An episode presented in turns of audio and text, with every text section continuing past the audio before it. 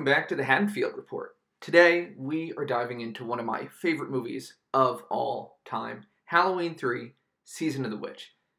As you know, I didn't address this movie in my franchise ranking. I just literally I couldn't think of any logical way to put this batshit crazy movie in a conversation with a Michael Myers movie.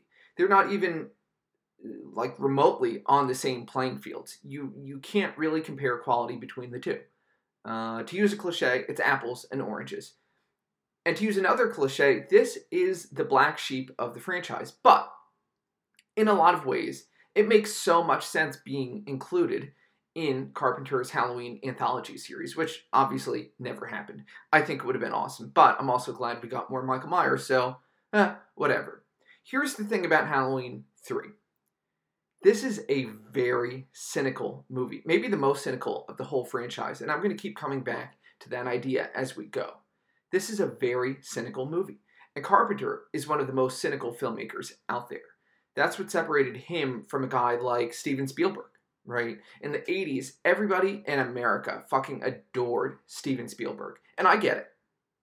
Great movies. But nothing pisses me off more than the fact that Carpenter was at a disadvantage in terms of critical and audience reception and box office performance because he wasn't Spielberg. The fact that the thing was a bomb because people just wanted hopeful stuff like E.T., that to me is incredibly infuriating. Um, and and it's honestly it's a reminder that audiences they're not exactly the ultimate arbiters of true cinematic merit. Look, I'm not trying to be a film snob. I'm not. But audiences get a lot of shit wrong. I don't think we can deny that. Rejecting the thing for being too dark and, and wishing that you would get more hopeful, family friendly shit like E.T. is is idiotic and wrong. And I have nothing against E.T. I think it's a great movie. But it should not, it should not, it should not be in the same conversation as the thing. Audiences get movies wrong. And and sometimes sometimes I have deja vu when I see how some of uh, let's say Zack Snyder's superhero movies have been rejected because they lack the lighthearted quote unquote fun of the MCU. Anyway, that's for another time. I don't want to piss you off yet. Uh, I, I need at least one listener. Um, all of this is to say, audiences get shit wrong. And sometimes you go back years later and reevaluate. And somehow, I don't know how, but my my rambling little rant actually did uh, lead us back to Halloween 3, which we all know was hated upon its release, but now it's kind of developed a huge cult following.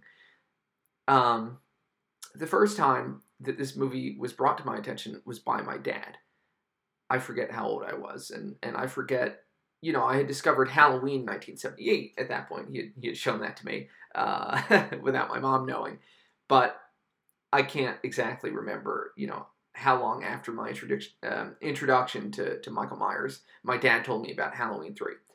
Um, I do remember as a boy, I knew about Halloween 2. I knew it took place in a hospital, which, you know, as a boy, I thought that was cool. I thought that was spooky. Uh, Halloween 4, I'd seen bits and pieces of it on AMC. Uh, I remember, and, and I'll talk about this more next week, but I remember that scene with Jamie in her bedroom at the beginning of the movie when when Michael is there, which maybe it's just a dream sequence. I don't know.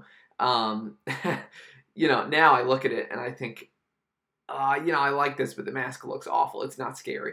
You know, back then I thought that was the scariest thing I'd ever seen. Um, but you know, so I, I had familiarity with the franchise, but I really was not familiar with Halloween 3. Um, and and I remember I remember my dad telling me, yeah, Halloween 3, it was it was a really stupid movie. Michael Myers isn't even in it. It's about it's about this company that sells Halloween masks that, that and they're going to kill all the kids in America. I remember that's like verbatim. That's what he told me. Uh, and I remember being so intrigued by that because that's so weird. Like you, you have the Halloween franchise. That's Michael Myers what? There's a movie about a, an evil mask maker that's going to kill kids in America. I need to see that. I've always been drawn to the weird stuff. Um, you know, in, in everything I do, I look for the weird because that tells you something uh, about artists, right? And and Halloween three tells us something about John Carpenter and tells us something about the filmmakers behind this, and we're kind of going to dig into it. It's a fascinating movie. Um, even when I was a kid, before I was getting into like film analysis and watching movies and understanding them, picking them apart, dissecting them, you know, even before that point, just the concept of Halloween 3 sounded like something I needed to see. Um, and I didn't really get why my dad was so angry at it. I liked Michael Myers, but it sounded interesting. It sounded cool. Um, anyway, so yeah, I was intrigued by that. But I grew up, you know, I forgot that we even had that conversation. And then one day, I was in high school and I turned on AMC. It was, you know, Fear Fest. It was around Halloween time. And they were showing Halloween 3. And you know what? I really liked the fucking movie. I remember, you know, my dad had told me all these years, oh, it's a stupid movie, stupid movie.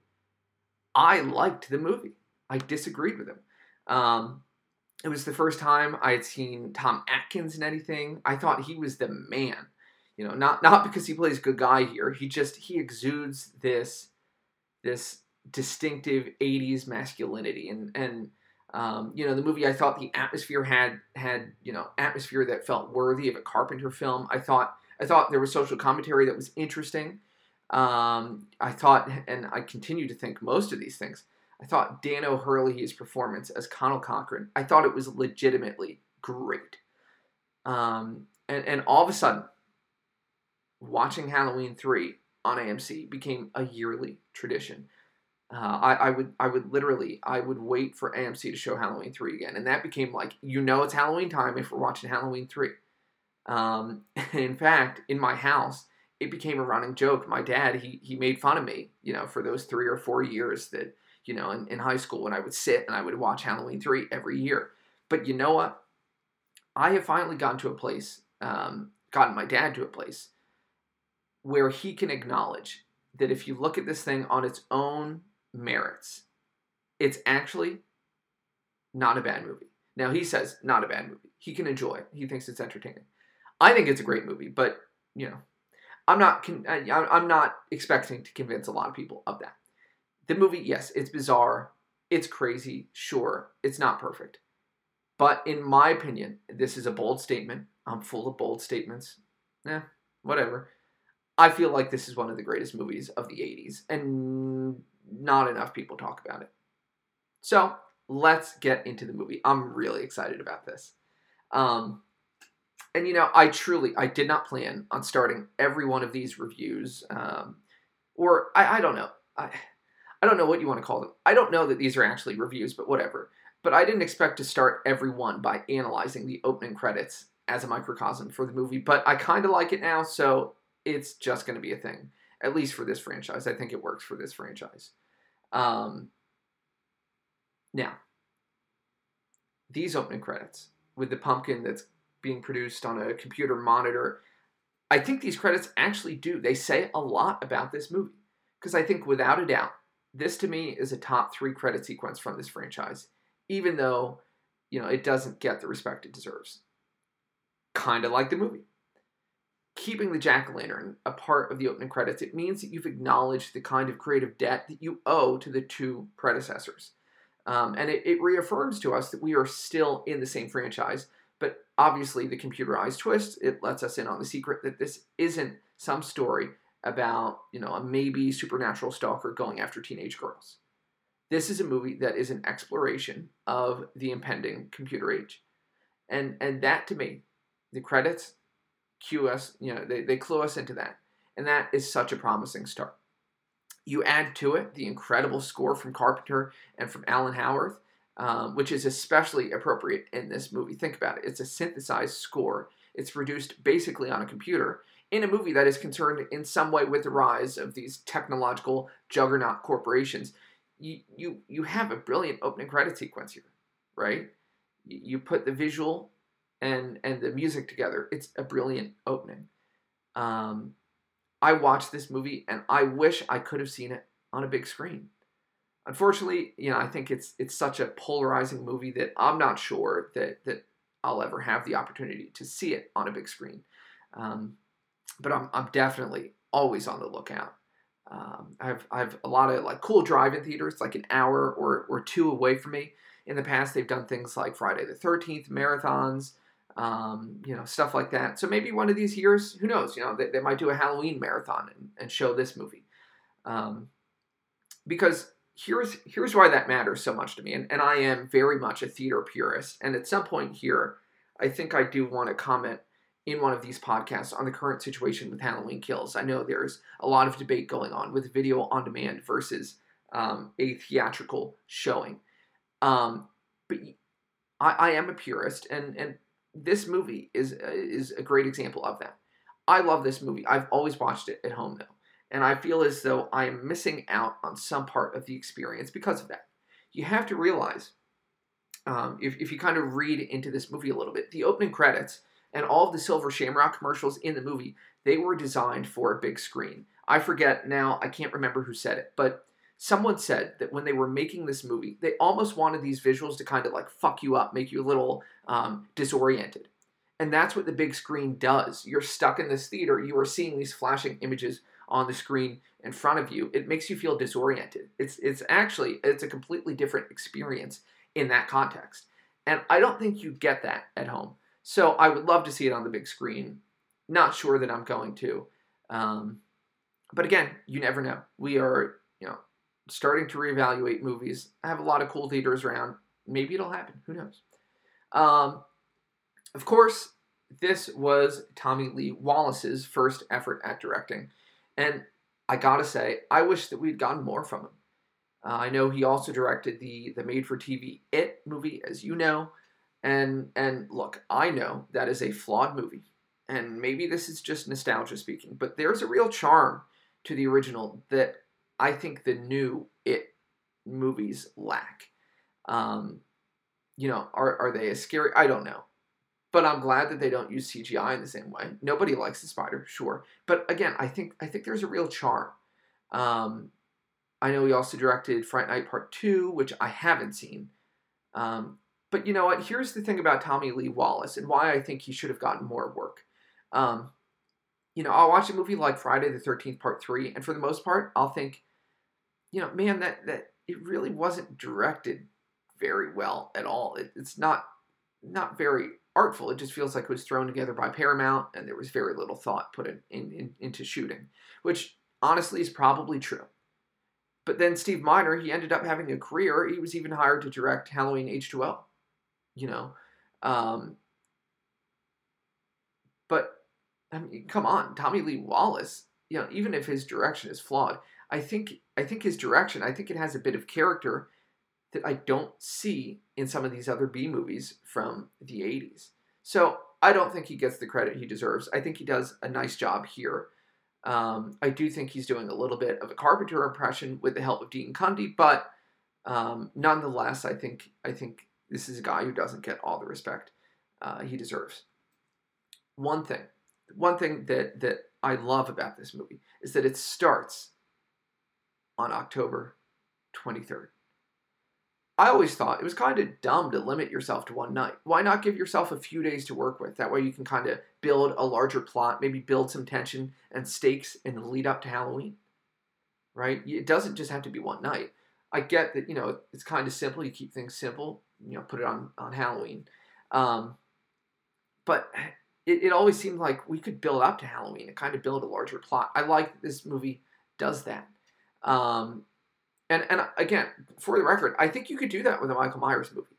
Um, you know, it kind of it would prove that Michael isn't just sitting around the other 364 days of the year waiting for Halloween, you know, to go out and kill people. And and by the way, this is something something interesting that I, I was just thinking about the other day. We already know Michael doesn't just kill on Halloween because um, if if you if you overthink it a little bit, Halloween 2, which I just talked about last week, Halloween 2 takes place on November 1st. Think about that. Um, I read somewhere that, that the movie takes place roughly between the hours of midnight and 6 a.m. Okay, well, Halloween is over, so it's November 1st. I, I don't know why. I find that really cool. I think I'm just a nerd. But anyway, yes, we give ourselves we give ourselves a good solid week here in Halloween 3 to watch the story unfold. And I like that. Uh, also, also note that it starts in Northern California. There is your hint that this is a Carpenter movie. The guy loves California. I know Joe Bob Briggs complained about the fact, you know, he was very biased against this when it was on Monster Vision, and I'll come back to that at the end here. But uh, he complained that it wasn't in Haddonfield. It's in California. Most of, of Carpenter's movies take place in California. In actuality, uh, Haddonfield is is uh, is an outlier in, in his filmography. The opening chase sequence in this movie is some really really good shit. Obviously, the soundtrack it's pitch per- perfect. Um, you know, this track it's called "Chariots of Pumpkins," which uh, it, it feels like a really cheesy nod or I don't know a fuck you maybe to "Chariots of Fire."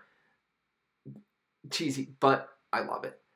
Um, this opening scene it's also where we feel Dean Cundey's influence. Obviously, this is the last Halloween movie that he does the cinematography for. Um, and I think I think that Cundey's work makes a world of influence, uh, makes a world of difference, I should say. I think, you know, the the opening chase it feels a lot like Christine to me, which would make sense because that came out a year later in 1983. But that off-putting, that cool blue tone, it's on display here, and it's it's awesome. The one thing I will say about this opening and about the movie, I just I don't find the robots scary. I, I don't know what it says about me, but for the most part, you know, obviously the robots, we don't know they're robots till later in the movie. They just look like human beings, and that's kind of the point. I don't know what it says about me. I don't find a human being to be all that scary when I'm watching a horror movie. You know, and, and I know, I know, realistically, human beings are the ones that, that we should be afraid of. You know, Michael Myers probably isn't going to break into my house tonight and, and skin me alive. But if I were an audience member watching in 1982, not knowing one, that these guys are robots, and two, that Michael Myers isn't in this thing, I don't think I'd be all that scared of these guys. So I, I can kind of understand why people would have been pissed to not have Michael in, in the movie. It's a shitty thing for the studio, you know, to not advertise his absence. But I'm really not going to be talking about that in this episode we all know Michael Myers isn't in this movie. And I think I think it's wrong for that to play any role in our assessment of this thing. So I'm not going to do it. One thing about these podcasts, I try not to spend too much time talking about the shit that gets talked about all the time. But I will just say, I love the stupid Silver Shamrock commercials. The London Bridge is falling down. The Eight more days till Halloween, Halloween, Halloween. I hate them, but that's also kind of the point. Um, I had mentioned that this might be the most cynical movie in the franchise. I think it is the most cynical movie in the franchise. Um, and I have a lot to support that claim, and I'm going to keep coming back to it. But here's my first piece of evidence.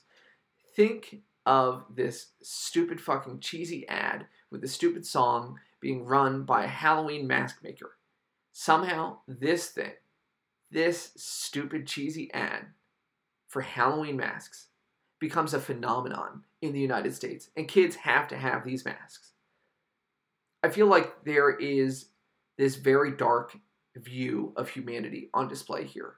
You know, people are just mindless drones who are ready to to, to follow, um, ready to conform, even if the catalyst for that is this awful ad with a cheesy jingle for ugly Halloween masks. This movie feels, you know, if I'm thinking about Carpenter, this feels like a pre a, a precursor to something like They Live. And honestly, I actually think this movie is far darker than that one. I'm telling you guys, and I'm going to keep saying it. I'll keep coming back to it. This is this is the darkest. It's the most cynical movie of the whole franchise by far. And where else do we see the cynicism? Look at the movie's protagonist. To me, this is one of the best parts of the movie. I love, love, love, love, love Tom Atkins. But Dan Challis is an absolute piece of shit. And somehow, he's kind of a lovable piece of shit, which I think is only thanks to Atkins and, and this natural charisma that he brings to the movie. He really does. He elevates the movie. By the way, if you haven't watched Night of the Creeps, what are you doing? That I think that's my favorite Atkins performance. But anyway, that's besides the point. People complain about how shitty Atkins is um, as a character. But this movie, it's not glorifying his character, right? Again, cynicism. This is a movie that wants to look at modern 80s society and say, fuck you, you are broken. This guy feels like an 80s dad, and here's the issue with that. Say what you will, but I do think that dads have made some improvements since the 80s. You look at this guy, he's I I think it's implied that he's an alcoholic, he's divorced from his wife, he's a deadbeat dad. He's not around for his kids. He says he's busy with with, with work, but really he's just a womanizer and even when he is going into work, he's like fucking spanking Nurse Agnes. And and by the way, take a close look at Nurse Agnes, okay? Um th- this guy is is going after anything he can find. So you got a problem here. And that's Dan Challis. And and you know what? I reject the notion that this movie is like celebrating this guy. I I, I don't think the movie is so self serious as, as to be like this is an indictment of him and, and of toxic masculinity or, or whatever. No, no, no, no, no, no. No, I, I don't I don't I don't think we're we're going down that road. But I do think the filmmakers are aware that their their quote unquote hero is a dick. And I think that says a lot about how this movie views humanity. Um, I would also note that his wife, who's who's played by my paw Nancy Kyes, uh, she's not exactly, or Nancy Loomis, uh, is not exactly depicted as an angel. She's she's like a, a very whiny, naggy woman. So again, very dark vision of humanity. I don't. I think almost everybody in the movie is unlikable. I don't think everybody in the movie is unlikable, but the people who are likable, um, I'll talk about this more with Ellie, but I think there becomes a reason for us to not like them. And I think that some of the other likable people are barely in the movie. One person I love, I love the gas station attendant. You know, I, I I like he, keeps asking, "There's not going to be any trouble, is there?" Um, and then he just like backs away and gets the fuck out of that hospital. He's a smart guy. He's the smartest guy in the movie. But even he is is like, you know, he's looking out for himself. So I don't know. I think there are caveats to anybody in the movie who is likable. The first kill in this movie, um, when the robot takes out Harry Grimbridge, it's a great scene. I should stop saying it because I guess at this point it's just a given. But obviously, the soundtrack here is perfect. Uh, I also laugh every time I see that he's in room 13 because, of course, he is. But two things. The kill itself, it always confuses me a little bit. It always feels like he just killed him by breaking his nose or something like that. And I can't tell I can't tell if the MPAA watered it down or if it wasn't directed well. I don't know. But it's just it's never exactly clear how the robot killed him.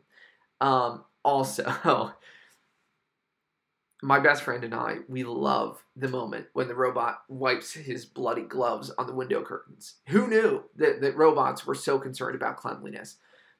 But also, if he's robot, does he have does he have fingerprints? Uh, I know some people think you know maybe all the robots were originally humans, just like Ellie, who was probably originally a human but was turned into a robot later. I don't know. Don't want to think too much about that. I just find it so funny for some reason when the robot decides, oh shit, my gloves are bloody. Let me wipe them off on this curtain.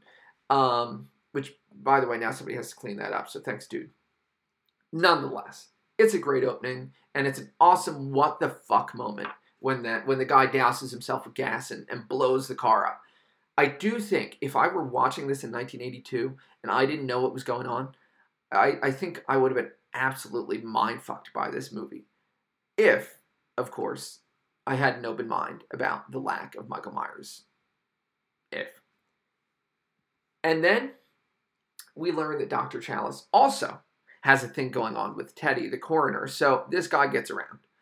Um, and he hits on her. It's actually pretty awkward. Go back watch the scene. I don't know if it's supposed to be that awkward, but it is. At one point, they like they, they both talk over each other. They like cut each other off, and then they don't, they don't have anything to say. Um, it's it's so weird to me, and maybe that's how it was scripted, but it also feels like it feels like maybe they just improvised it, and Tommy Lee Wallace was like, "Yep, we'll go with it." Um, I kind of like it. It adds some charm. Actually, adds some. Um, you know, it feels like a genuine moment. but I'm not sure if that was scripted or not. I just can't tell. And if I haven't said it enough, by the way, this is a cynical fucking movie. What the fuck is the cartoon that's playing in the bar? What the fuck is that supposed to be? But again, this is a world in which people will submit to watching anything and they'll take it complacently. Yeah, I guess cartoons are, are, are on at the bar because people are just morons who will sit there and, and drink their life away and, and just let their brains be turned into I don't I don't know. Fortunately, at some point, Challis says, "Fuck it, you got to change the channel." But that doesn't change the fact that again, apparently that bar was running stupid shit like this all day. And it's not just a dumb little thing. It does feel like a reflection of how the movie views the world. You just like we got a world full of, of morons who are looking to get drunk and let our brains melt while we watch garbage on TV. brains melt. Well, that becomes a little more literal later. Uh, I that not intended at all. Of course, the bartender does change the channel. We get our first glimpse of the original Halloween.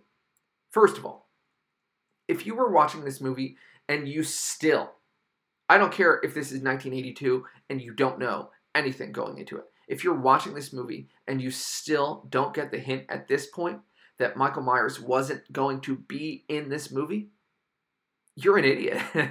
That's a pretty explicit indication that this movie takes place in reality and Halloween 1978 is fictional. But also, how do I feel about this? Um, some people some people think that this is unnecessary and over the top.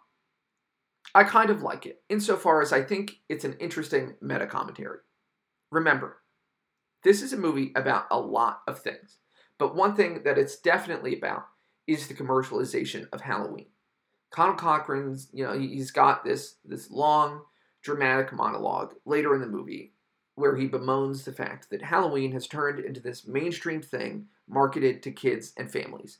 And I feel like Halloween, uh, the movie, I feel like the movie's inclusion in all of this says we, the Halloween filmmakers, we are part of that trend, right? We are part of what Conal Cochran views as the problem. We are part of this commercialization of something that started off being much different. I think this even goes so far as to suggest that the whole franchise and the movie you are watching is part of what Conal Cochran sees as the problem.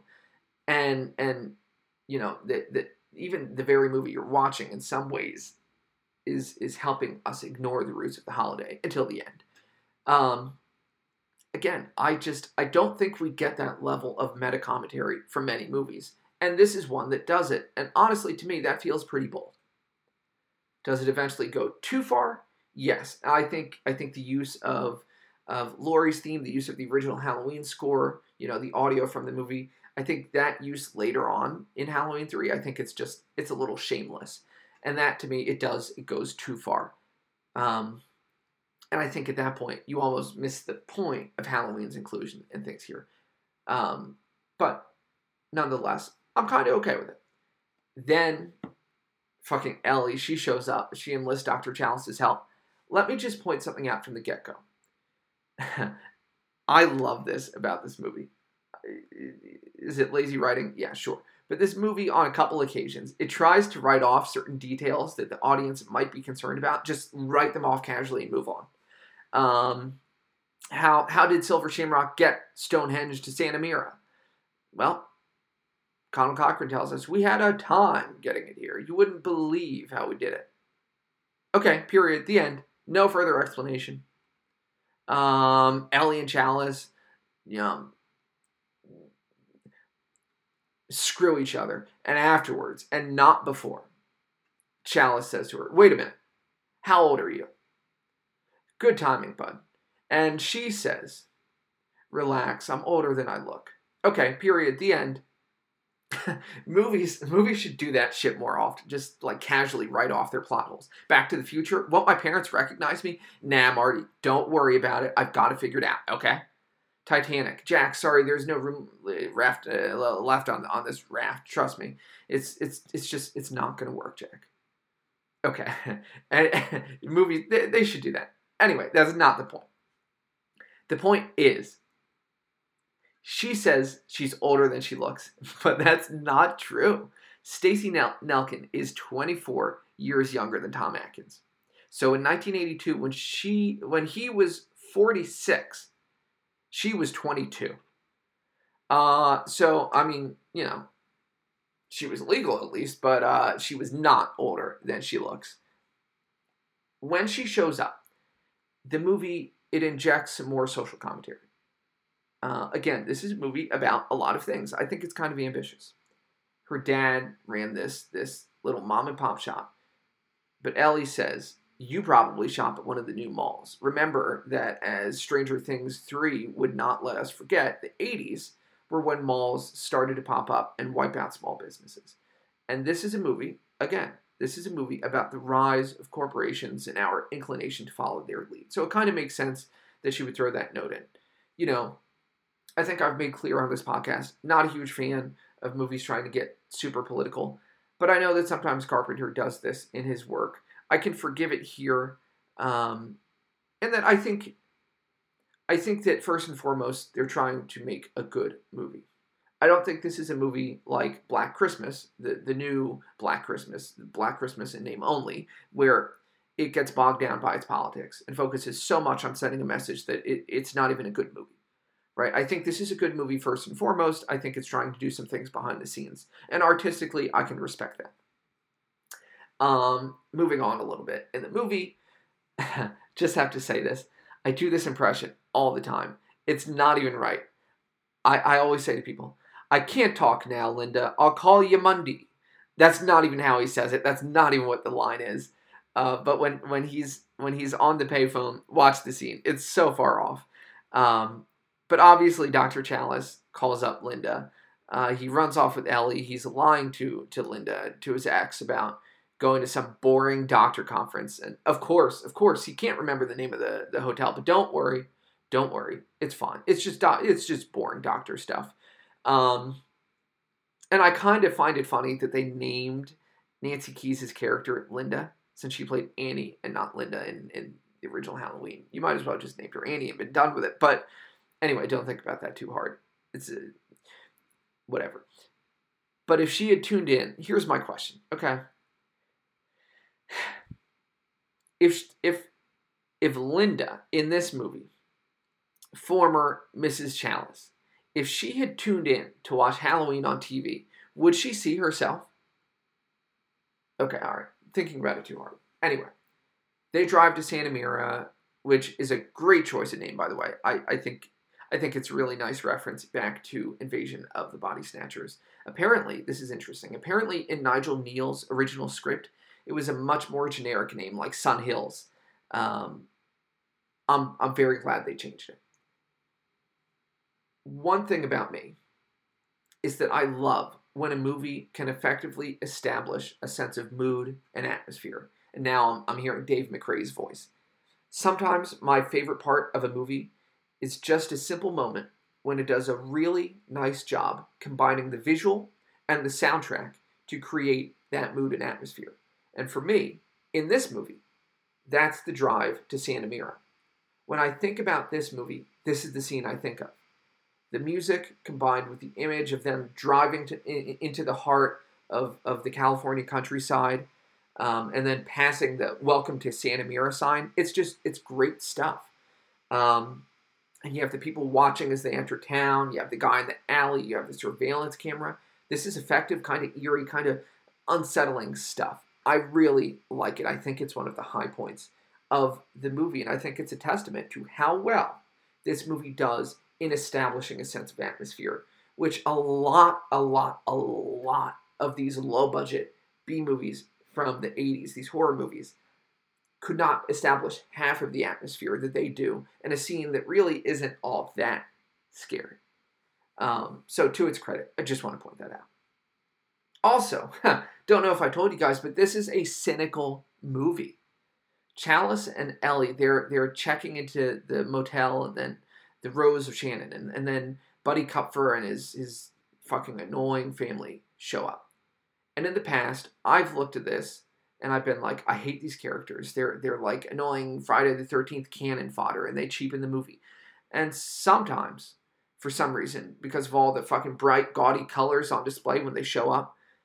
I get like weird 90s Tim Burton vibes from the whole encounter too, if that makes any sense. Um, and in the past, I haven't liked that either. But regardless of what I felt in the past, I have grown to think that these annoying assholes are very important to this movie because they fit the cynicism. Buddy is a moron who's enamored with Conal Cochran and his business success, and he doesn't have enough of a fucking brain to question the guy. Um, like Challis, Buddy is obsessed with his work, and his wife is naggy. And you have this little boy, uh, Buddy Kupfer Jr., who's a moron, like his dad, riding around on the bike like a little brat. The whole family is kind of just, it's just very unlikable to me. That fits in perfectly with the movie's vision of the world. This movie, it was made by misanthropic people. And it's amazing. And that to me, that's why this movie is so different from the other Halloween movies. The other Halloween movies, they have a sense of heart somewhere in there.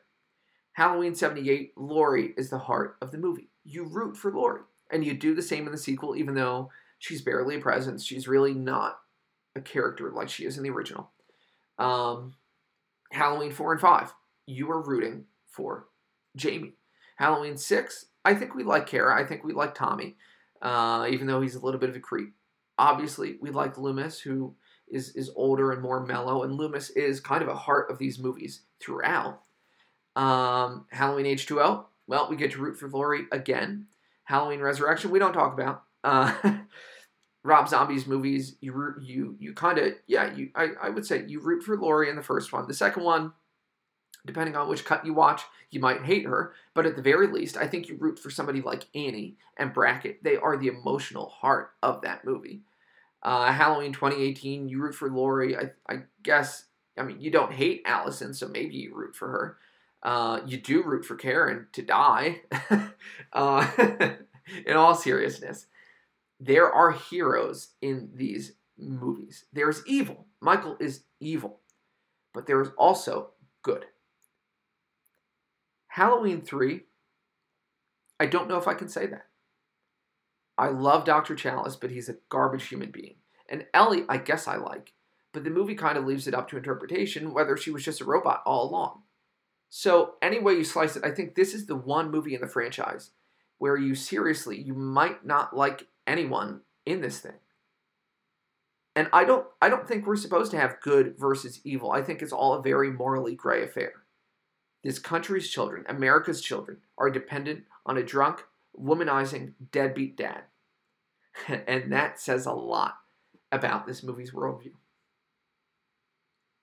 One of my favorite scenes, one of my favorite scenes is when this movie turns into a bad 80s like porno. It's so bad. Where do you want to sleep, Dr. Challis? That's a dumb question, Miss Grimbridge. My gosh, it's so bad. Um, I had heard that Nigel Kneale, he wrote this script, but that his dialogue was just about completely rewritten. And I don't honestly know much about Kneale's work. I know he made the, the Quatermass movies, if I'm saying that right. Um, don't know much about his work. And I don't mean to disrespect anybody who made this movie because I love this movie. But I also feel like Tommy Lee Wallace and some of these other guys going back and changing his dialogue is, is probably like Adam Levine rewriting Bob Dylan songs. Um, apparently, the the Cochran monologue, which is one of the best pieces of writing from any movie in this franchise, not just not just one of the best pieces of writing from this movie. It's one of the best pieces of writing from any movie in the franchise. Apparently, that's like one of the only parts of Kneale's original script that's kind of left intact. I think they played around with little bits and pieces of it, but for the most part, that gives you a sense of what the dialogue was originally like. I go back and forth on this. The, the stupid dialogue adds some charm to it, but I do think it would have been nice to get some more respectable dialogue. You know, the point where where Dr. Challis is like, "I think it's time for the Marines." okay, bud, I get it, but like, okay. Um, I think it, it would have been interesting to hear some more of Ni- Nigel Kneale's influence on that. But yeah, whatever. Um, and you know, besides saying this is a cynical movie, I continue to say this movie is about a lot of things. Um, I love that scene when you have the hobo who's wandering around after curfew. By the way, Dr. Challis is too. So, like, is anybody enforcing curfew? And doesn't Dr. Challis go out to, like, a liquor store? So, are stores still open after curfew? Anyway, don't think about it too much. Anyway, the hobo says that, that Silver Shamrock didn't bring new jobs to the area, they just brought in people from the outside. And okay, sure, these are robots, as we find out later. But in 2020, when we are having debates about things like foreigners being brought into the country on work visas to take jobs that you know Americans could otherwise have, um, when we have one side saying that these big corporations that bring jobs and opportunity, you have the other side saying these corporations, you know, they ruin the community, they're not paying enough, um, you know, they're exploiting workers, uh, they should get out of here. Halloween 3 feels to me like an impressively prescient movie. And I understand any of the thought and the substance in this movie, you know, sure, it's under the guise of a weird B movie. I, I could interpret this hobo as a symbol of working class discontent with the broken promises of, of the corporate world and class resentment, etc. But the fact remains that the hobo's here for two minutes and then he gets his head pulled off in a gross out little sequence with Dick Warlock. Okay, I get that. But B movies are movies too. And if a B movie wants to try to be something more, if it wants to try to do something ambitious, we should let it rather than saying, you're just a B movie. I've always, always, I'm gonna sorry, again, not not to go off on a rant and not to not to make you mad because I know this is a polarizing thing. But I've always been so bothered by the people who have a problem with Zack Snyder's DC movies. You know, people who say they're pretentious or, or whatever they say. Let a filmmaker produce the movie they want to produce. And by the way, why do superhero movies have to be dumb, bubblegum fun for kids? Why can't a filmmaker produce what they want to produce? Can you imagine if Halloween 3 weren't trying to say anything at all? I think I think it adds something that there was some artistic intent behind it. I do. Anyway, off my rant. Back to the movie. We're back at the Rose of Shannon, and the only thing that is more awkward than the weird sex scene that we get is the fact that the woman who plays Marge Gutman, you know, the one who gets her face all fucked up and peeled back by the, the misfire, that was Tom Atkins' wife. And they later divorced. So, yeah, the whole thing is a, a little awkward. Anyway, this is it's our first glimpse of what a silver shamrock mask can do to you, or at least the mysterious chip in the back. Uh, apparently, it causes bugs and, as we see later, like snakes to just magically appear out of nowhere. Pretty dumb, but honestly, it adds a bit of grotesqueness, so I, I try to overlook this detail. Um, this movie, some of the imagery, it reminds me, and i will come back to this later. It reminds me of like Salvador Dali when he tried to get into films and he made Un Chien Andalou. Um, this kind of surrealist imagery that he used to horrific effect. I feel like, I feel like this movie is similar to something like Prince of Darkness in John Carpenter's filmography, in paying some homage back to that. Anyway, it's not super logical. It's very surreal but I feel like that's kind of intentional. Um, I just think when I watch this movie, I just think it's amazing that we live in a world where someone came up with this story. And I'm very thankful for the batshit insanity that's on display here. Even if sometimes the fil- filmmakers, you know, kind of push the limits of logic, maybe too much, you know. I, I think I think it's amazing, and we should be very grateful that this movie even exists. Then Conal Cochran, he finally shows up and he says, you know, there's a magnificent healthcare facility in the factory. Um, Miss Gutman, she'll be taken care of there. Uh, okay, cool. I, I would surely believe that this shitty factory in this little shitty town in the middle of nowhere has a world class hospital inside of it. Cool. Um, and Challis, he kind of knows, he kind of knows that something's going on here, but Ellie doesn't let him raise any objections, lest they should get themselves in trouble. Um, and this is a fascinating moment because I swear, I swear, Stacey Nelkin accidentally calls him Tom. I went back, I rewatched this moment about five times, and the last two I put captions on. She says something and it sounds exactly like Tom. The captions completely ignore it, which makes me think they're trying to cover up the mistake. Go back, watch the scene, look for it. I don't think I'm crazy. I think she accidentally calls him Tom, which, whatever, I just think it's kind of interesting that she does it. To the movie's credit, to the movie's credit, and this is such a small detail, and I'll point a couple of these out because I think this is a movie that has very subtle moments of artistry on display that we don't pay attention to. Um, there is a very cool little edit after they take the body away, where Challis and Ellie they return to the room, and and there's like a dissolved jump cut. Um, yeah, I, I guess that's how I would describe it. Um, jump cut being like you have a shot of somebody in some place and then you jump ahead. Obviously, it's a little bit of a jarring shift. We know there's been a leap in time, but same person, um, same general um, place. Uh, you know, you might they might have moved forward a little bit, but but generally, you know, we know we're looking at the same person, and we know that we just jumped ahead. Um, this like dissolves. We have like a, a dissolved jump cut. I just, I think I think that's really cool. And the movie, as I said, it does these cool little things. The editor, whoever it was, apparently felt like being experimental, and I think it's amazing. Um, later in the movie, when they're walking around the factory, I can't quite describe this edit, but the camera is following the Kupfer family and Conal Cochran, and then one of the workers passes in front of the camera. And when the worker passes in front of the camera, suddenly, very sneakily, once they pass, it's a new shot. It's like they kind of matched up a shot of like a worker walking in front of the camera with another shot of a worker walking in front of the camera and cut between the two to subtly shift from Kupfer family and Conal Cochran to Challis and Ellie. Again, that's the best way I can describe it. Go back, watch the scene when they're taking the tour of the factory. The editor was just letting loose with, with cool little subtle edits. Um, and I think that's amazing. I know that people have said this movie feels like a made for TV movie. But I, I feel like if you add these little creative touches, if you have that sort of creative freedom, if you add Cundey's cinematography, if you add the fact that the Silver Shamrock sequences were designed for a big screen, if you add the extra layers of commentary, I think this movie absolutely earns its place in a movie theater. So I continue to say, let's please get this on a big screen somewhere. Okay, anyway.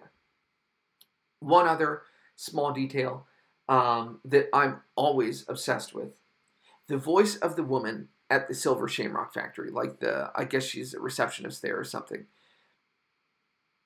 Her voice has long fascinated me since the first time I saw the movie. Um, it's just, her voice is so damn distinctive. And I did a little bit of research and I learned the reason her voice stands out to me is because I've heard it in other things. She ended up becoming a voice actress for uh, movies and, and like animated stuff uh, for uh, for movies and shows like Batman the Animated Series. Uh, she did stuff for Hercules and then for the TV show that was made afterwards. She did uh, voices in The Little Mermaid. She did a lot of shit and I just think I think it's such a cool detail that, that my ears from the first time I saw this movie, my ears have perked up when I've heard that voice. Now I know why. I think it just it reminds me of stuff that I watched in my childhood, especially especially Batman the animated series, which they will never make a children's cartoon like that again. Anyway, if there's one thing you walk away with besides this being a cynical movie, I can't say enough how much Dan O'Herlihy elevates this movie. And I absolutely, absolutely, absolutely love his performance as Conal Cochran. Because here's the thing he's a fucking puppet master. Obviously, Ellie and Challis are lying about being Mr. and Mrs. Smith. Cochran knows that. He's known for a while that these two are up to something. But he lets them believe that they're going to get away with it. And the fucking prankster he is he pulls a prank on them. If you believe that Ellie's been a, a, robot the whole time, well, then that raises a lot of questions, but it also suggests that he orchestrated an even bigger prank on Dr. Challis. I don't think it would make a whole lot of sense, but I like this guy a lot. He is an evil son of a bitch. He's evil. I will say, though, I hate when actors belittle the movies they were in, and I do have to acknowledge O'Herlihy said he did not think this movie was quote unquote much of a picture. Here's the thing about Donald Pleasence he was a great actor. He was like the big name for Halloween 78. Carpenter kind of needed a big name to legitimize the feature. Donald Pleasence could have disrespected the Halloween franchise and he could have moved on with his life and done other things. Or he could have come back to play the role and been like, ah, uh, you know, I don't respect these movies. I'm just doing it for the paycheck. But he didn't. Did he express, you know, some creative disagreements at times? Yes. Go back, read uh, his Fangoria interview during the filming of Halloween 5. He says uh, that the that dumbass director wanted him to play Loomis very serious, and Pleasence didn't think that was the right call. But he said, you know, if that's what the director wants, I'll do it for the paycheck and I'll put my own spin on it to keep it authentic anyway. But did he disrespect the Halloween movies? No. No. He might have had creative disagreements and done whatever the directors wanted for the paycheck. But Pleasence did not disrespect his character or the movies. In that same uh, Fangoria interview, um, Pleasence, he dives into this really thought provoking analysis of Loomis as a character, and he says he wants to keep playing him, and it seems a pity to think that he would stop playing Dr. Loomis.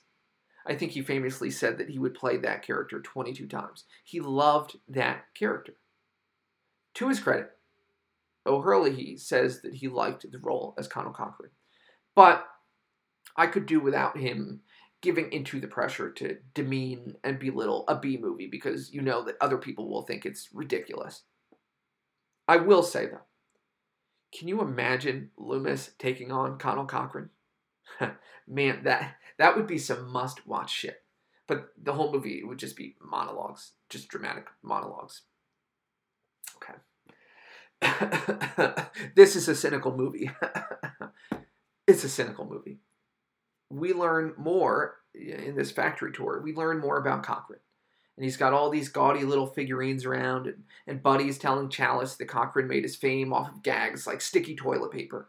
Let's just recognize, we got to think about this. Let's just recognize that in this movie, Cochran is one of the most influential people in America. And all these fucking children are buying his masks. I don't think the movie communicates it as well as it could.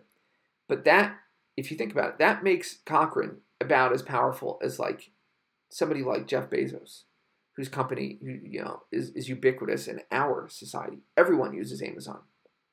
In this movie's universe, everyone buys silver shamrock masks. And the guy has all this power. And he started off making cheap gag gifts you're expecting somebody like Lex Luthor, and instead you get sticky toilet paper man. And that, that to me is part of where the movie's cynicism comes in. But it's also where the fucking pitch black humor comes in. Because this is some dark shit. This is the type of humor that is so fucking black that you can't really laugh at it. Sticky toilet paper man becomes one of the most influential men in America and then kills all the children.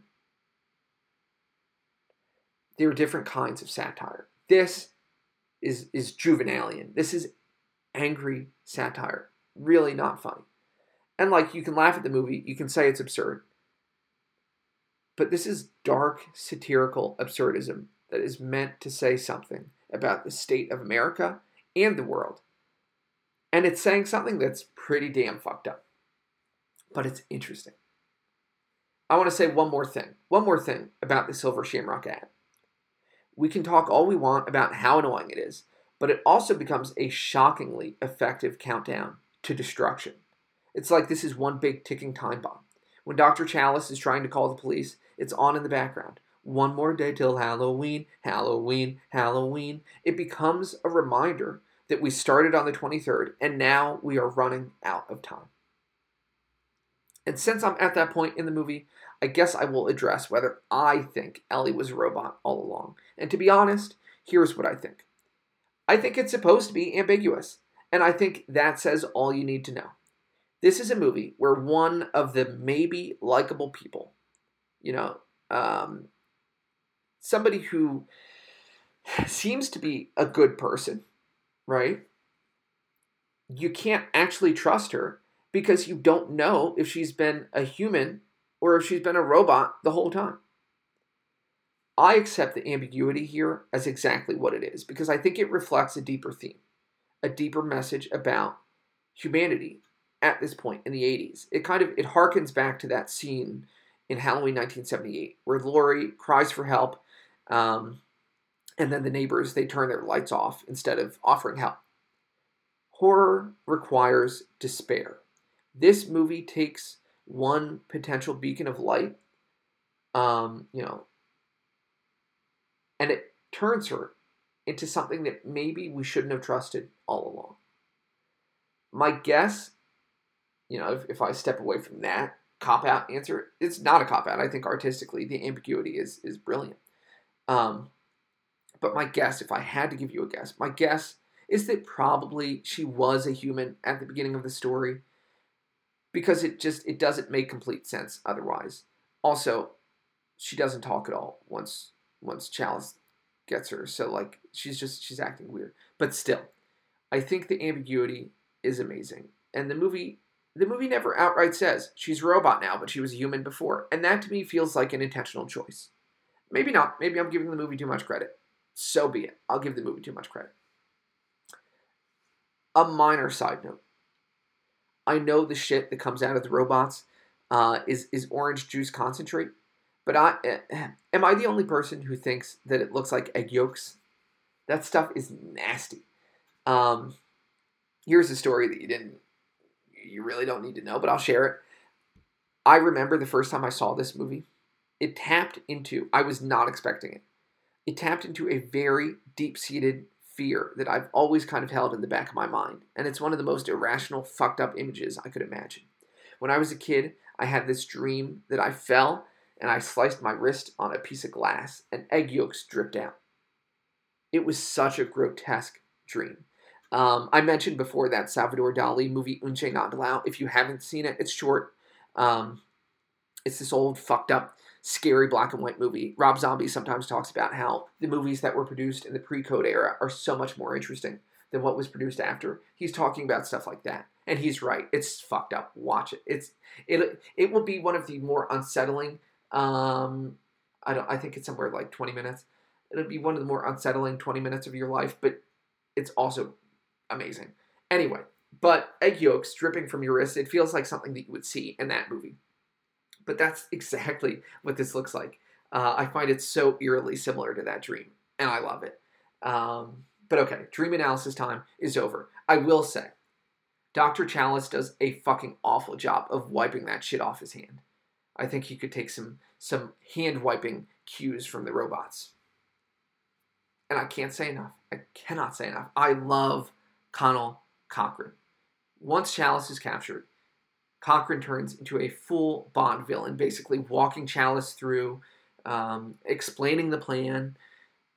Even though that's dumb, Bond villains are idiots who, who should just kill James Bond and not explain the plan. Sure, I get it, but still, this is amazing. One of the reasons that I love Conal Cochran and I love Dan O'Herlihy's performance, he is just, he is an amazing character actor. I love those old character actors who weren't afraid to be dramatic. I feel like today we live in a too cool for school, ironic society where acting has really changed. Um, you don't get character actors like these old badasses, you know? Can you imagine? Can you imagine if they'd made Expendables like movies, you know, with, with these old character actors back in the 80s, uh, in the 70s, in the 60s? Uh, movies like VFW, which just came out, had a lot of character actors in it. Imagine getting guys like Dan O'Herlihy and Donald Pleasence and Vincent Price in one movie together and, and just letting them have a good time and have freedom to do whatever the fuck they wanted to do. I'll tell you what, that would be amazing. There is there's nothing. There's nothing better than a character actor. Um, if you haven't, if you haven't seen the Cinemassacre Joe Bob Briggs videos, please watch them. Joe Bob talks about why he would always prefer a character actor to a movie star, and he's right. Not to get us sidetracked, but this movie's two biggest stars are Tom Atkins and Dan O'Herlihy, and they're both incredible character actors, and the movie is amazing because of it. You couldn't have made this movie with a star. The movie it wouldn't work if Harrison Ford was in the lead role. You need an everyman. Tom Atkins is an unpolished, real Pittsburgh guy, and no offense, Tom, I love you, but he's also a little gross in this movie, so it's perfect. It just works perfectly. Obviously, a lot has been said about the, the final processing scene. So when we when we finally get to see what these masks do, and we learn a little more about what the plan is, um, you know, you have Buddy Kupfer Jr. When, when we have his head melted down and his parents are killed by snakes and shit. This scene is incredible. It is so darkly subversive. Obviously, in 1982, we weren't completely immersed in the Friday the 13th slasher culture where teens flocked to see movies where they could have a fun time watching sexed up assholes get killed. But we were kind of entering that period. Um, and and the notion was that horror movies were, in a dark way, fun. Even if you went to see Halloween 2 the year before this, you probably had a good time. It was designed more, you know, more than the original was, as one of those movies, as I mentioned last week, where you get plenty of cannon fodder, you have a good time with your date, waiting to be scared when Michael pops up and kills people off. Obviously, the first two Friday the Thirteenth movies they were hits for uh, you know for a similar reason. Um, that movie, you know, that franchise wasn't yet a juggernaut, sure, but the point is, mainstream horror in 1982, it was often catering to teens who were in search of a good, fun night with a date. And this scene takes that trend and it says, fuck you. Have a good time with this. And I would say Halloween 3, in spite of how fucking dark it is, yeah, I, I think it's a pretty fun time at the movies. But I can only imagine how shocked I would have been if I were seeing this for the first time in 1982 and I had no idea that I was going to watch a child writhing in pain as his brain is slowly turned to mush and snakes and spiders come pouring out of his Halloween mask. It's not a gory scene, but you want to talk about theater of the imagination? This is it. We don't get blood and shit in the scene, but you might as well. This is really effective theater of the imagination. I know the people were pissed about Michael Myers not being in this thing. But my guess is that walking out of the theater, the second thing that they said was, Holy shit, they killed a kid. Because you just don't do that. And even if you look at horror movies where, where they do kill a kid, it's not like they revel in it like this movie does. This movie traps you in there with a Kupfer family and it forces you to watch it go down while this awful music plays. It's atrocious and it is effective. And that's one of the things that makes this great horror. I will say, one question that I've always had about this movie, especially in the aftermath of, of you know, that scene, it's a pretty fascinating one that I just can't quite decide. I, I, I think I feel a certain way about it. You guys can chime in on Twitter if you want. Who is more evil, Michael Myers or Conal Cochran? Um, because those two are, if you think about it, they're the two antagonists of the franchise. I guess, I guess we could add the Man in Black. I won't really address him right now, but compare Michael Myers and Conal Cochran. Who's more evil? Um, Michael Myers, he's motiveless. He's a motiveless killer. He's what Loomis calls pure evil. But as I've said, we seem to have implicit rules for Michael. It seems that he doesn't kill kids, for example. It seems like he draws a line somewhere. Um, now, in the 2018 movie, if we want to count that, well, he does kill a kid. But if we are going to count 2018, then we should also address the fact that in that movie, it seems like he just kills because he's like a dumb animal, and it's just it's like an instinct. Um, in that movie, it's it's almost like he just does it without recognition of the fact that he's doing it. Conal Cochran, on the other hand, Conal Cochran knows exactly what he's doing. Uh, I sound like Marco Rubio in that, that one presidential debate where he kept re- repeating the same line, um, and Chris Christie like jumped on him. Conal Cochran knows exactly what he's doing, and he's killing children. He will kill anyone he needs to kill in order to make this sacrifice and return Halloween to its roots. Um, ultimately, though, he's just he's a nihilistic prankster. This is a prank on the children. So in a way, he's got a motive, but he's also just kind of like, ah, fuck it. To him, wiping out tens or maybe even hundreds of millions of children, and I'm assuming their parents will get killed too, at least some of them, because the Kupfer parents were killed. Um, this damn, it's like a prank. So I, I would have to argue who's more evil? Maybe Conal Cochran. Not to say he's the better villain, obviously. You can't top Michael. And and I think I think there will always be something scary about the ambiguity of Michael. But Cochran is an evil bastard, and I love it. It gives you chills to see the look on his face when the Kupfer family is dead. Um, everyone talks about the montage where you see all the kids trick or treating, so I don't want to focus on that too much. But I do want to point a couple of things out one of which maybe you haven't noticed before. First of all, I love this montage. Let's acknowledge this movie had a budget of $2.5 million. In today's money, that would be like 6.6 million. So we're talking like a Blumhouse micro budget movie. And think about the scope here. This is a much larger scope than any other Halloween movie. You're talking about a national genocide.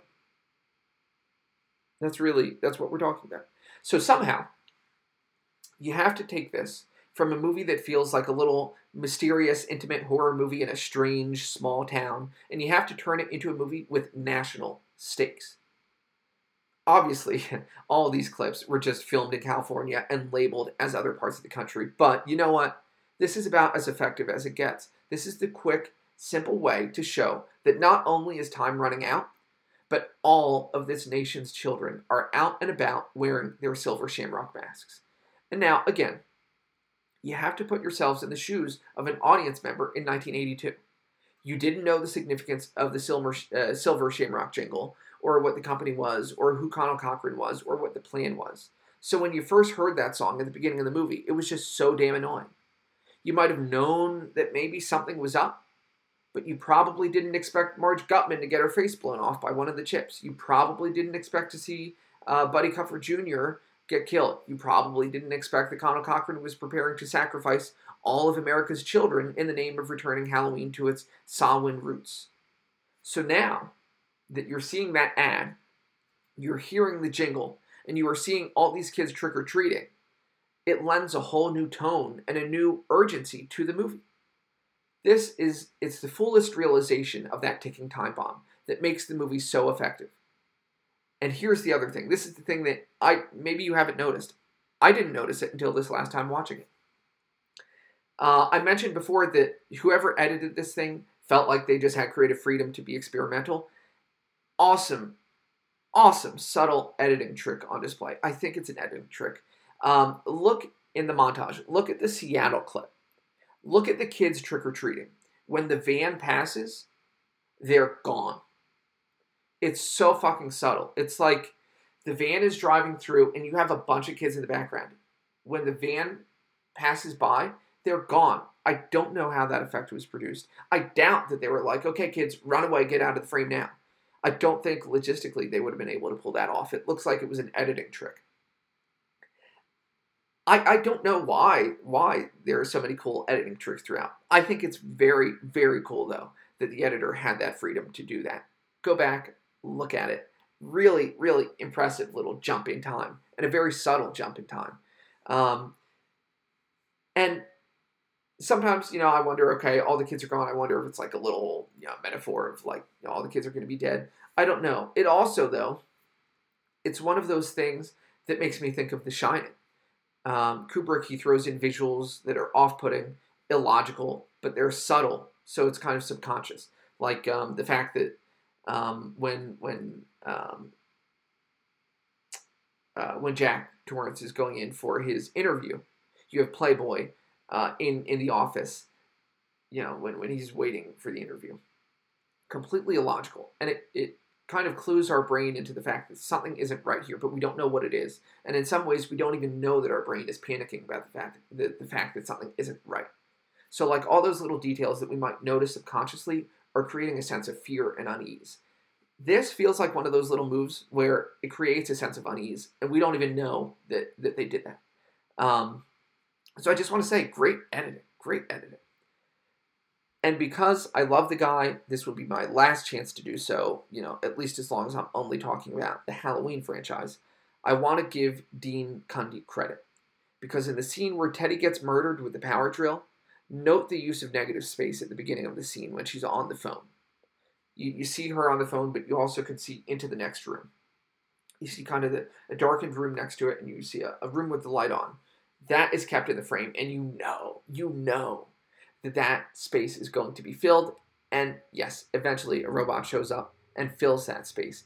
It feels like a classic Carpenter move, and I can't help but think that is Dean Cundey's contribution. Just want to say, he's incredible. This movie would not be what it is without Dean Cundey. And now is probably a good time to say something. I know this probably makes sense to you guys because you're listening to this podcast and you love these movies and you love horror movies, but for as dark as this movie is, is it just me or is this just absolute cinematic comfort food? There's something that is so satisfying to me about sitting down and being immersed in the mood and the atmosphere of this film. And my guess is that I'm not alone in saying that. So thank God for us weirdos who get it. And now let's talk about the monologue. I don't know if this is my favorite scene, but it might be. Conal Cochran's monologue. I'm, I think I've mentioned this on a previous episode, but I'm not a person who. I'm not somebody who, who pays a lot of attention to the quality of acting. I don't often notice it. I don't walk away from movies like saying, wow, what an incredible performance. Sometimes, sometimes I do, but usually I don't. Um, only a few performances, you know, for example, have struck me as incredible in recent memory. For example, I think Brad Pitt in Once Upon a Time in Hollywood put on on one of the most quintessential movie star performances I've ever seen. It blew me away. Blew me away. Here's another one. You were about to hate me and stop listening to this podcast. And this is the third strike. This comes up again. Sorry. Whether you think it's your Lex Luthor or not, I do think that Jesse Eisenberg steals the fucking show in Batman vs. Superman. I think he chews up scenery in every scene that he's in. And I will go to my grave thinking that. So I think once in a while there are some performances that I notice that I, I think are completely underrated and they blow me away. But beyond that, I think I think most of the people who are nominated for Oscars every year, most of these movie stars, not to say that I could do it because I couldn't. I do think they're a little bit overrated. But I swear, every time I watch Dan O'Herlihy just tearing into this fucking incredible monologue, I think this is one of the best acting moments that I've ever seen in any movie ever. And I know that's a bold statement, but I'm going to make it. I assume at this point, I haven't mentioned this, but I assume that you've seen Halloween 3. If you haven't, what the fuck are you doing here? Shame on you. Um, go watch it. But if you have, the minute that this podcast is over, you need to go and watch that monologue. Tell me it's not a pitch perfect performance. And he doesn't even, it's not like he's trying too hard. All he's doing is using his eyes and using his inflection, and that is all it takes. It's an unforgettable film moment for me.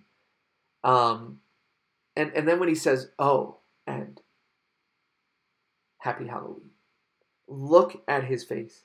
His face says so much. It speaks volumes. It's a look of of like sarcasm, like a little bit of a fuck you to this guy who's trying to stop him. Um, which also goes along with the fact that he just put a skull mask on his face, which is like a little visual gag, as if to say, "Yep, you're dead."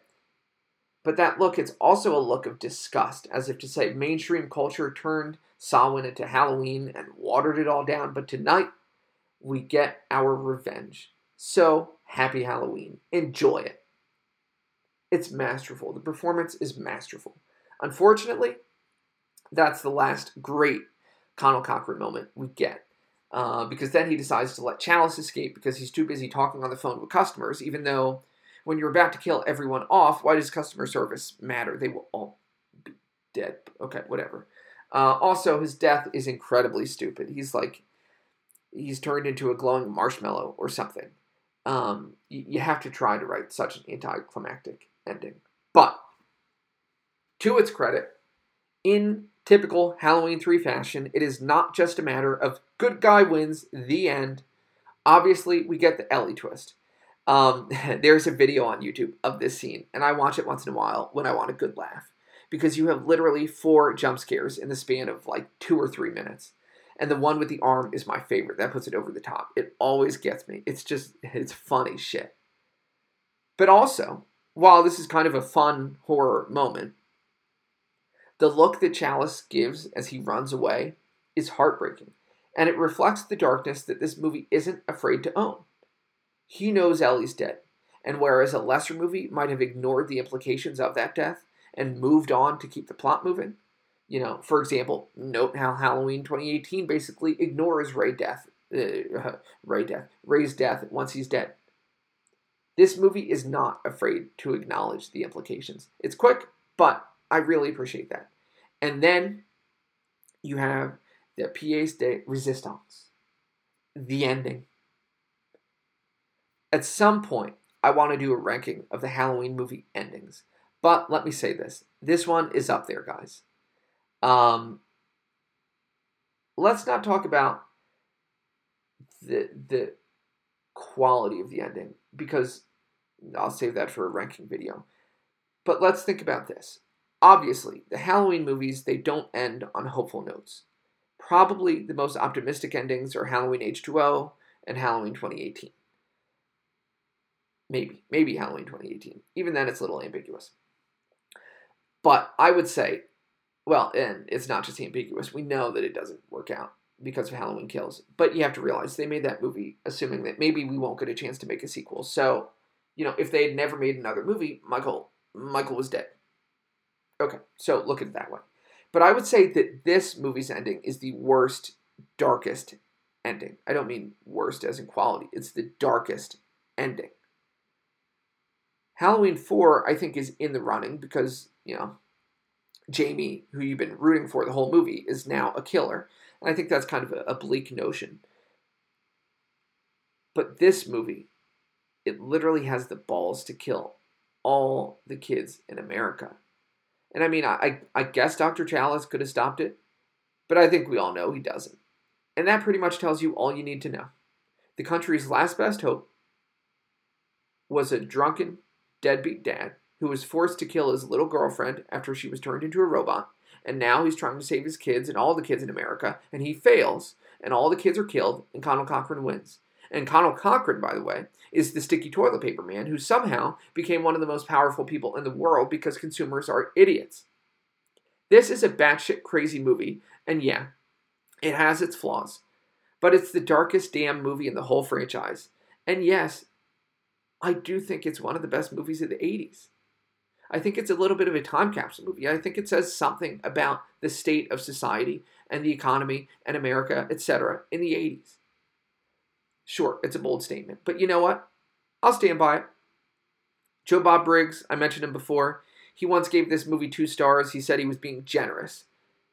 But Joe Bob, obviously, he's not listening to this, but he's got to revisit this thing. He has to reevaluate it on its own merits. This is a four star movie, guys. So, to plagiarize Joe Bob, check it out.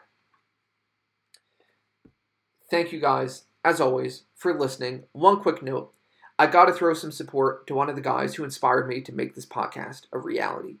Uh, Dave McRae, he's trying to get a Black Christmas short film going. He's got a teaser on his channel. It's called It's Me Billy.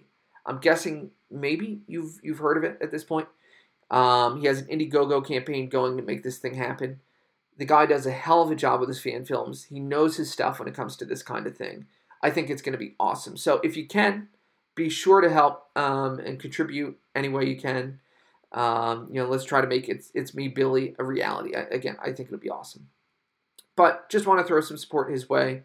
Dave inspired me. One of the, the biggest inspirations for this podcast. Uh, you know, I listen to him every day. So Dave is the man. But anyway, that's all I got. Uh, if you want to let me know that I'm a complete fool, be sure to reach out on Twitter. Otherwise, we will be back in Haddonfield next week with Halloween 4, The Return of Michael Myers. Um, and I'm looking forward to that. So until then, seven more days till the next episode, next episode, next episode, seven more days till the next episode, The Haddonfield Report. I'm an idiot. All right, guys. Have a wonderful week, everybody. And we'll see you again soon on The Haddonfield Report.